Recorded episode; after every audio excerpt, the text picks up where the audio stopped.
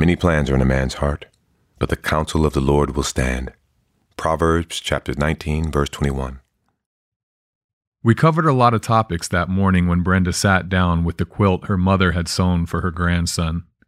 From the charmed and easy tumbling blocks of Big Joe's childhood all the way to his current ministry. We also explored many of the sides and corners of the tumbling blocks that make up Brenda's own quilt. Her take on the topic of football was surprising to me. Brenda seemed uncomfortable when discussing the game, and at a deeper level, like she had come to resent the game that had promised her son so much at such a young age. You kind of learn in your experience that I would give that advice to parents that you should check it out yourself and that I don't necessarily think that once you get to that level that they necessarily have the welfare of your being in mind that it's maybe um, more the welfare of the team and winning versus your personal welfare. Today i'm not sure if i would recommend to people or not to let their children play football just because of the injuries and stuff that joe sustained. In the college level especially there was this pressure. You do whatever you have to do to be on the field you know you take shots in your joints. If you have to take pills you take pills you know and, and that's kind of what this athlete warrior does. But then to be perfectly honest i think they're in a hard spot too because you know there was times where i had been hurt or had injuries and that where i shouldn't have been practicing. I shouldn't have been playing. I, I should have been trying to get that healed, but I was lying to the trainers. I wasn't telling them about it, uh, you know, because I wanted to be out there too. So the athlete isn't going to stop himself. Somebody needs to be there to stop them from hurting themselves. The coaches aren't going to be that person because the coach's job relies around that person being on the field and them winning games. So it's kind of this perfect storm. Early on, I had made an assumption about Big Joe. I had assumed he was using the bus to get to pastor's school instead of driving because of his missing arm. But one morning, as we stood together in front of his house, waiting for a ride to his doctor's appointment, he explained my assumption had been mistaken. It doesn't have to do anything to do with the arm. It has to do with the epilepsy. I think it was actually from like concussions from football. I mean, I remember playing in one game and, and I hit a guy, and, and, and like the rest of the game, like I was like kind of seeing double. Like I'd look up at the scoreboard and I like I couldn't read the scoreboard. Like I felt like I was gonna puke. I fell asleep at halftime. It was kind of weird. You know, even the trainer, he's like came and, and asked me, he's like, "What's wrong?" I'm like, "What do you mean?" It's like you were sleeping at halftime. I'm like, oh, I don't know. And he's like, "Okay." And we're walking back out to the field. He's like, uh, "What are you doing right now?" And I'm like, playing football. He's like, okay. He's like, what's your mom's name? I'm like, hmm, Don't know. and if you ask me one other thing, I'm like, okay, you can play. A youth football player can experience up to 1,500 blows to the head over the course of a single season, and every youth football player in the country has at least a 75% chance of suffering a concussion. Once the first concussion occurs, the odds of suffering a second concussion are immediately increased six times over. The CDC also states concussions can negatively affect long term brain health. Yeah, I found out that I was having these epileptic seizures from, you know, brain trauma. So I think going back, like I had some I didn't really know about. I kind of knew something happened. I didn't know that it was exactly a seizure. And then when I got sick and I was going through, you know, that five year period where I was having all the surgeries and that, like I started having seizures. Epilepsy causes seizures, which are uncontrolled electrical disturbances in the brain. There was one time that I had one. I know, like looking back, and, and I was afraid to like go tell anybody because, you know, of what I was doing especially like the team doctors and stuff.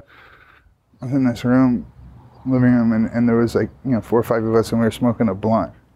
And then I got up and went to give it to the other guy across the room, and I was standing there and, and, and had a seizure, you know, looking back at it. I fell down and was like shaking, and I woke up on the ground. The epilepsy wouldn't even be diagnosed by a medical professional until years after Big Joe's football career had ended. So I went one morning to the, I walked over to Albertsons to get a Gatorade. And I guess I like collapsed in the parking lot and they found me. How can you blame Brenda for having hard feelings toward the game of football? Jesus had found her son in a dark pit filled with disappointment and pain. And when Joe was descending down into it, football had only grabbed a shovel and dug deeper. Yeah, football. I'm, I'm kind of glad that one's gone. But once you get beyond that layer of resentment, it's clear that Brenda still finds a purpose in the tumbling blocks that were sown during this season of her son's life. I think it made him what he is. Like the building blocks back to like where I start with this, you know, it's like all those things, all those experiences are the sum of who he is. I'm associate producer Morris Chestnut. Welcome to episode three of GFC Productions' presentation of Jesus and Big Joe.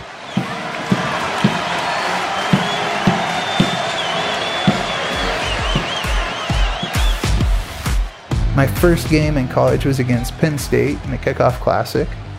And I remember flying out and playing in New Jersey in front of 90,000 people, my first college game. That was pretty amazing. And, and we beat them. And then I think we beat Colorado and somebody else. And we're like number five in the nation at that point. At 3 0, USC's blue chip recruiting class had seemingly plugged all the holes that led to those close losses last season. The grand vision Big Joe had when he signed his letter of intent to play for USC was quickly becoming a reality. Yeah, we were, I think, number five in the nation at that point. But then, everything unraveled. And then the season just, it, we went off the tracks. You know, it just, it got bad. We started losing and we ended up not even making a bowl game and Hackett got fired. USC would finish 2 and 6 in Pac-10 conference play that year, bad enough for last place. Next, the man who had told Joe He was the cornerstone of the foundation for a national championship. was shown the door. The trajectory of Big Joe's season mirrored the trajectory of the team. Remember that California Bowl? Remember six foot two, 325 pound Vince Wilfork? I think it was like a couple of weeks before training camp started at USC. And we played that. The game was great. We won. I had a great game. And and I got home and, and I took another shower and, and I bent over to, to grab the shampoo and, and and my back went out. I couldn't stand back up. So, you know, I kind of crawled into bed and, and it was like that for, you know, four or five days. I went up to USC, got some therapy, and I was able to, you know, participate in training camp and made it all the way through that. ESPN Magazine's preseason write up for USC had said that as a true freshman, Big Joe could stake his claim as a starting offensive tackle. Instead, the season hadn't even begun, and he was already playing through multiple significant injuries. Yeah, my back bothered me the whole time. And I was just going to keep playing and and I did it as as long as I could until the trainers finally told me that it was getting bad where I couldn't move very well and kind of putting me in danger at times out there and uh, so they they made me stop playing. Big Joe was sent to USC's back specialist. The diagnosis was, quote, Degenerative disc disease at multiple levels, a mild disc bulge, and constriction of nerve root canals. all complicated medical terms, and all as bad as they sound. And he's like, you know, surgically, if I were to try to fix this, I would have to fuse these two vertebrae together. And if I do that right now, there's a 25% chance you'll never walk again. They decided to go in a different direction. And so what we did was he gave me a bunch of epidural shots and I just did a whole bunch of therapy on it, a whole bunch of ab and core work. And I was able after that, you know, it didn't bother me too much for a while. Between us, I don't believe his back was ever the same. And the truth was, and what only a handful of people knew was, by that point, Big Joe had already become used to playing through injuries. He'd done it for nearly his entire high school career. You know, I, I had hurt my shoulder my sophomore year and and it was just a minor injury and I just never really got it fixed and and it wasn't that bad. I didn't really notice it playing football at all. It was at practice actually. And I remember like falling on it and it hurting. And maybe a week or two later, like I had to miss a couple weeks of the season. While Big Joe might not have noticed his shoulder issues while he was dominating the high school competition, I had to wonder how it was possible for the staff around the team not to notice the red flags. There was some things I couldn't do weightlifting. You know, I couldn't do like a flat bench with the bar. I had to use the dumbbells. Any player that participates in a high school or college training camp or at the NFL's combine has to perform the bench press with the bar. And at the age of 16, Big Joe couldn't do it. His shoulder would dislocate if he tried. So, you pointed out earlier that the shoulder joint has a lot of mobility, and it does. But the constraints on the shoulder are soft tissue constraints, ligaments, for example. And in an injury, sometimes those supporting structures are torn and the shoulder pops out of place. So you put the shoulder back in place, and sometimes you try and repair those structures, or sometimes they can repair on their own, but sometimes they stretch out. So you've got chronic instability. So that means it takes less trauma to pop the shoulder out so that eventually, yeah, there are people that can just pop their shoulders out at will. And then the younger you are, the more likely it is that it'll dislocate again. You know, it's it's hard. And his sport, I mean, is terrible for that. That's one of the more violent sports that you can participate in. So I think he was uh, in a bad spot. At 16, Big Joe's fate had been etched in stone. His right shoulder was destined for major surgery. But no one wanted to acknowledge this elephant standing in the middle of the room. People just kept walking around it or under it as if it weren't there at all. So he found ways to stay on the field. There's that, that carrot of making it to the NFL, being famous, having all of the, the stuff that goes with that. And, and so you want to be on the field to be able to do that. I remember all the way back to my junior year at Servite. I hurt my knee. I had a knee surgery, and I had uh, Vicodin for the first time. And I took those, and I thought that they were great. And so almost every game after that, I would take them. When we got to USC, it was the same thing, where it was the the university's doing everything they can to keep us on the practice field and all of that. But then at the same time, we wanted to be out there. And I think uh, a big part of it is the, the way that people, athletes in that are, are wired, especially really good athletes. I think a lot of them have a, a real kind of addictive personality. They're addicted to the that moment of, of the win or the victory or the you know the uh, attention they get for winning we all have these little chemical receptors in our brains. Think of them like keyholes. Our bodies also naturally produce the little chemical keys, called endorphins, that fit perfectly into the keyholes in our brains. When we make the perfect block that leads to the game winning touchdown, our bodies send those little endorphin keys to the keyholes in our brains. Once the endorphins are in the receptors, we get that natural high that we've all felt before. For many athletes, it's in those fleeting moments of euphoria that their identity is validated. I think that's really where the downfall of me started to happen was I um I started to become really proud and, and really dug it up and I started to have almost like this like persona. And I really started to think a whole lot about myself and and that was about the time that I, I denied you know that that there was a God, and I didn't know the difference between Catholicism and Christian, and and so I just said, you know what, there is no God, and and and, and it just all became about me. The sin that promised joy and life led me to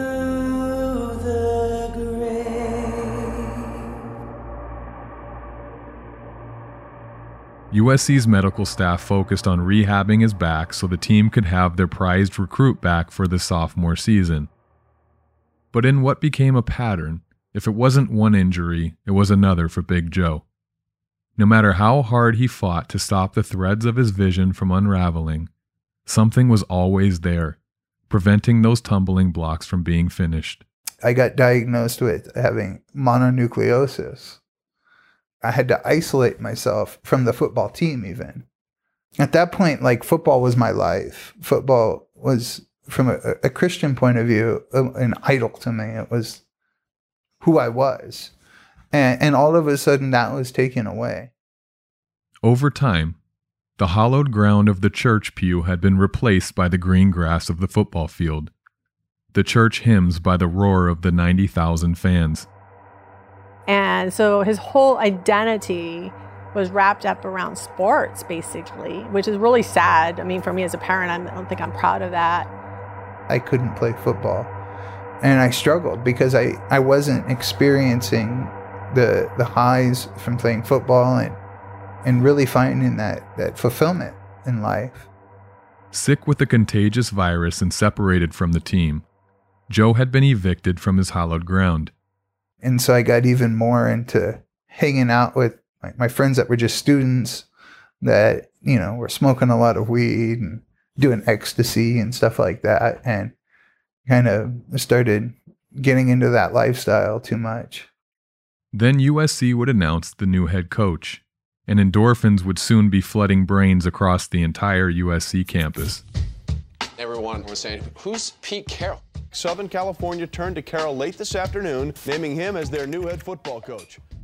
Despite a year of injuries and some foolish off the field decisions as a freshman, Joe was still one year out from being widely considered the best high school lineman in the country, and he was determined to return to his hallowed ground and to reclaim his identity. Then going in after that, I, I was just, I, I, really wanted to play. And I, I worked my butt off that off season and I came in in just amazing shape. You know, going into my sophomore year, I was in incredible shape, and I was starting, and you know, I was dominating in training camp. For the briefest of moments, the vision of his future that had been blurred by injuries was back in focus. But there was always that something.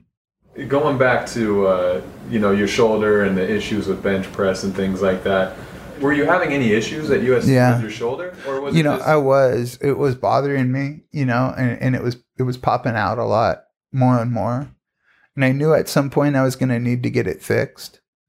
But after my freshman year, not being able to play because of my knee, I just wanted to play.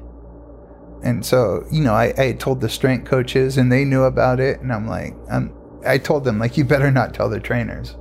You know, I, I want to play. And, and and I worked really hard in the weight room, and and so you know they were kind of cool with it.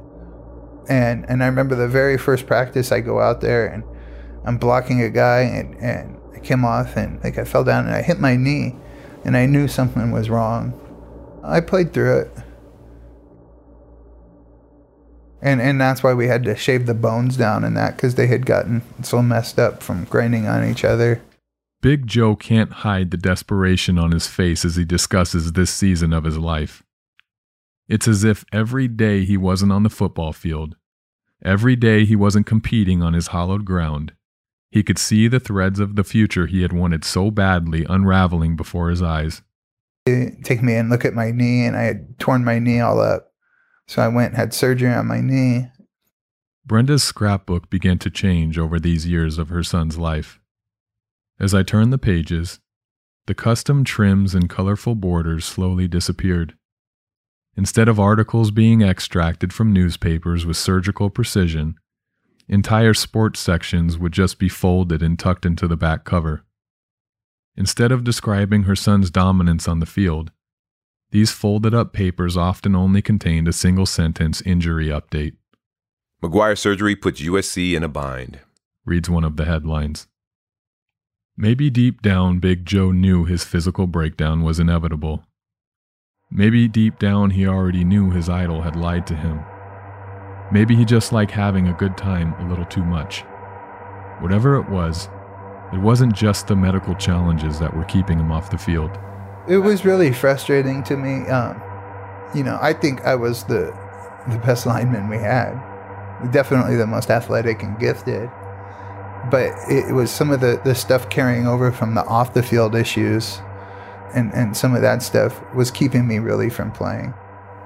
But when it came to Big Joe's health, finally, nearly three years into his collegiate career, the elephant in the room was acknowledged. It was really bad. It was where it was, you know, popping out three, four, five times a day. Big Joe was diagnosed with chronic instability. They tried the conservative route first, a minimally invasive laser procedure. And so we did that, and that didn't work. And then a few months later, we went in and did the full reconstruction, where they cut me open in the back. To stop the dislocations, the surgeon would install five, quote, anchors into Joe's shoulder. It was a major surgery, but the results looked promising. And that was going great. I was like way ahead of schedule as far as rehab and I remember it was like the first or second day of training camp, and, and, and the running back, he fumbled a couple of times. And so Pete Carroll, he did the thing kind of like the that movie, The Program. Go 13! Most of my players are farm boys, or they're from the inner cities. Hey! Football is their deliverance. From Face the Pain and Survive. The Program. Rated R. In the movie, the freshman running back has a fumbling problem. The coach tries to solve it by giving him a football and telling him to carry it around campus every minute of every day. See, now this is a football. I want you to carry this with you always. Never let it out of your sight. And then tells the entire team to try to knock it loose whenever they see him. During class, one of his teammates sneaks up from behind and pokes the ball free. Chaos ensues.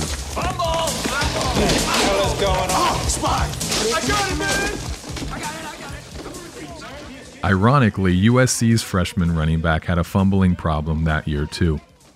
So during a film session, in an auditorium packed with some of the biggest and strongest collegiate athletes in the country, Pete Carroll addressed the problem. Came out and he's like, This is the rookie ball. If anybody brings this back to me other than one of the freshmen, you know, they're gonna have hell to pay, yada yada yada. And and then he gave it to the running back and and we were in this big auditorium and and I'm sitting here in like the third or fourth row and, and the running back was sitting immediately to my left. And then there was an open seat to my right where I kind of had my arm resting. About 10, 15 minutes after Coach Carroll gave the, the ball to that running back, someone reached from behind and tapped the ball out of his ha- arm, and it flew over me and landed in the empty seat. And people thought it was like like the, the, the Super Bowl. Everybody was diving for it. It was it was pandemonium.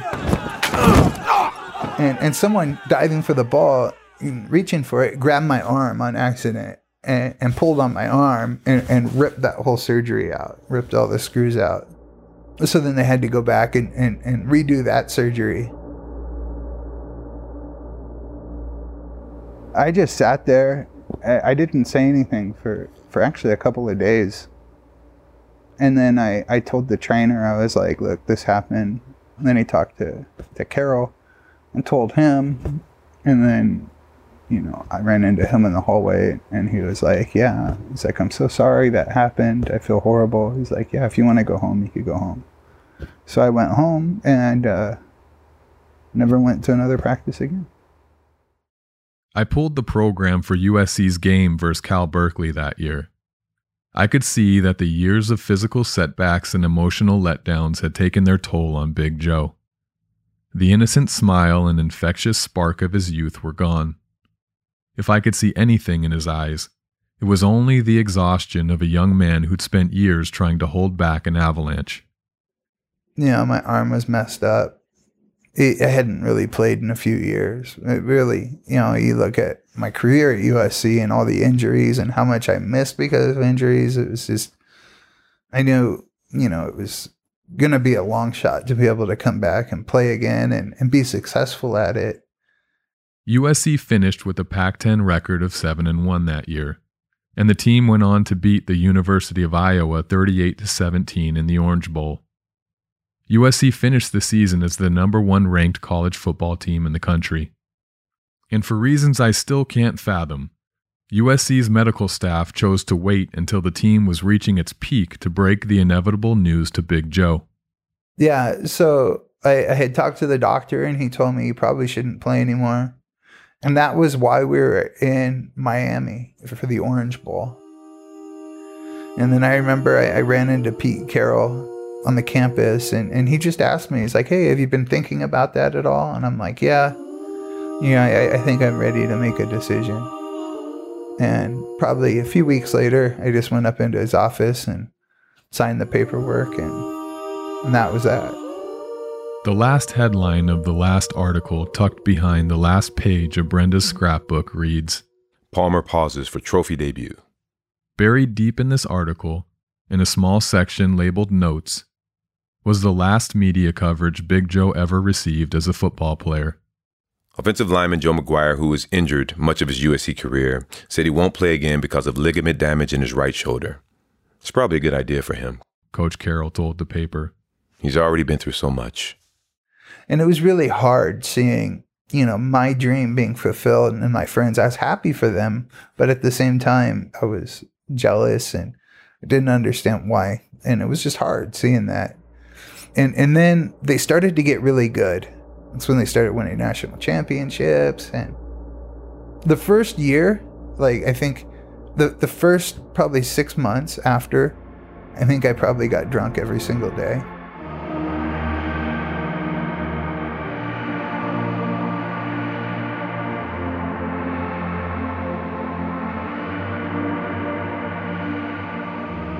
Next week on episode four of GFC Productions' presentation of Jesus and Big Joe. I wanted nothing to do with God. I didn't believe that God existed. He was so angry in the beginning. He was angry about the circumstances of like what was happening to him. I look at all the crap I've put in my lungs for over the years.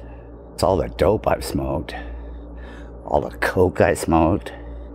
He's got a very, very addictive personality. And so do I, so I guess that's why we clicked a little bit.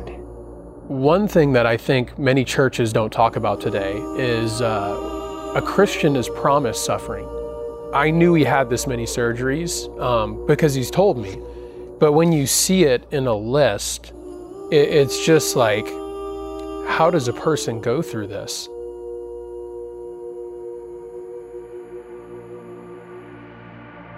Jesus and Big Joe is brought to you by GFC Productions. For updates, behind the scenes content, and special offers, follow GFC Productions on Facebook and Instagram at, at Jesus and Big Joe and on Twitter at, at Jesus and Big Joe. I'm Morris Chestnut, the associate producer. The producer and writer is Kyle Hogan. Be sure to subscribe to Jesus and Big Joe on Spotify, Apple, Amazon, TuneIn, Stitcher, or Google Podcasts. Become eligible for giveaways of exclusive merchandise like gear signed by me, associate producer Morris Chestnut, by leaving a review of Jesus and Big Joe on one of the podcast platforms and emailing a screenshot of it to gfcpromotions at protonmail.com. Only reviews left within three weeks of the original launch date are eligible. The score for Jesus and Big Joe is performed by Aaron Hill. All I Have is Christ, originally written by Jordan Kauflin. Copyright 2008. Sovereign Grace Praise BMI. Sovereign Grace Music is a division of Sovereign Grace Churches. All rights reserved. The song was used by permission. Administrated worldwide at www.capitalcmgpublishing.com. Excluding the UK, which is administrated by Integrity Music, part of the David C. Cook family. You can visit Sovereign Grace Music at www.sovereigngracemusic.com. Audio editing, mixing, and mastering was done by Resonate Recordings. Visit GFC Productions website at www.gfclife.com and subscribe to their email list for updates, information, discounts, deals, and more. A special thank you to Calvary Chapel, Sovereign Grace Music, the McGuire family, and everyone who made it possible to tell the story of Jesus and Big Joe.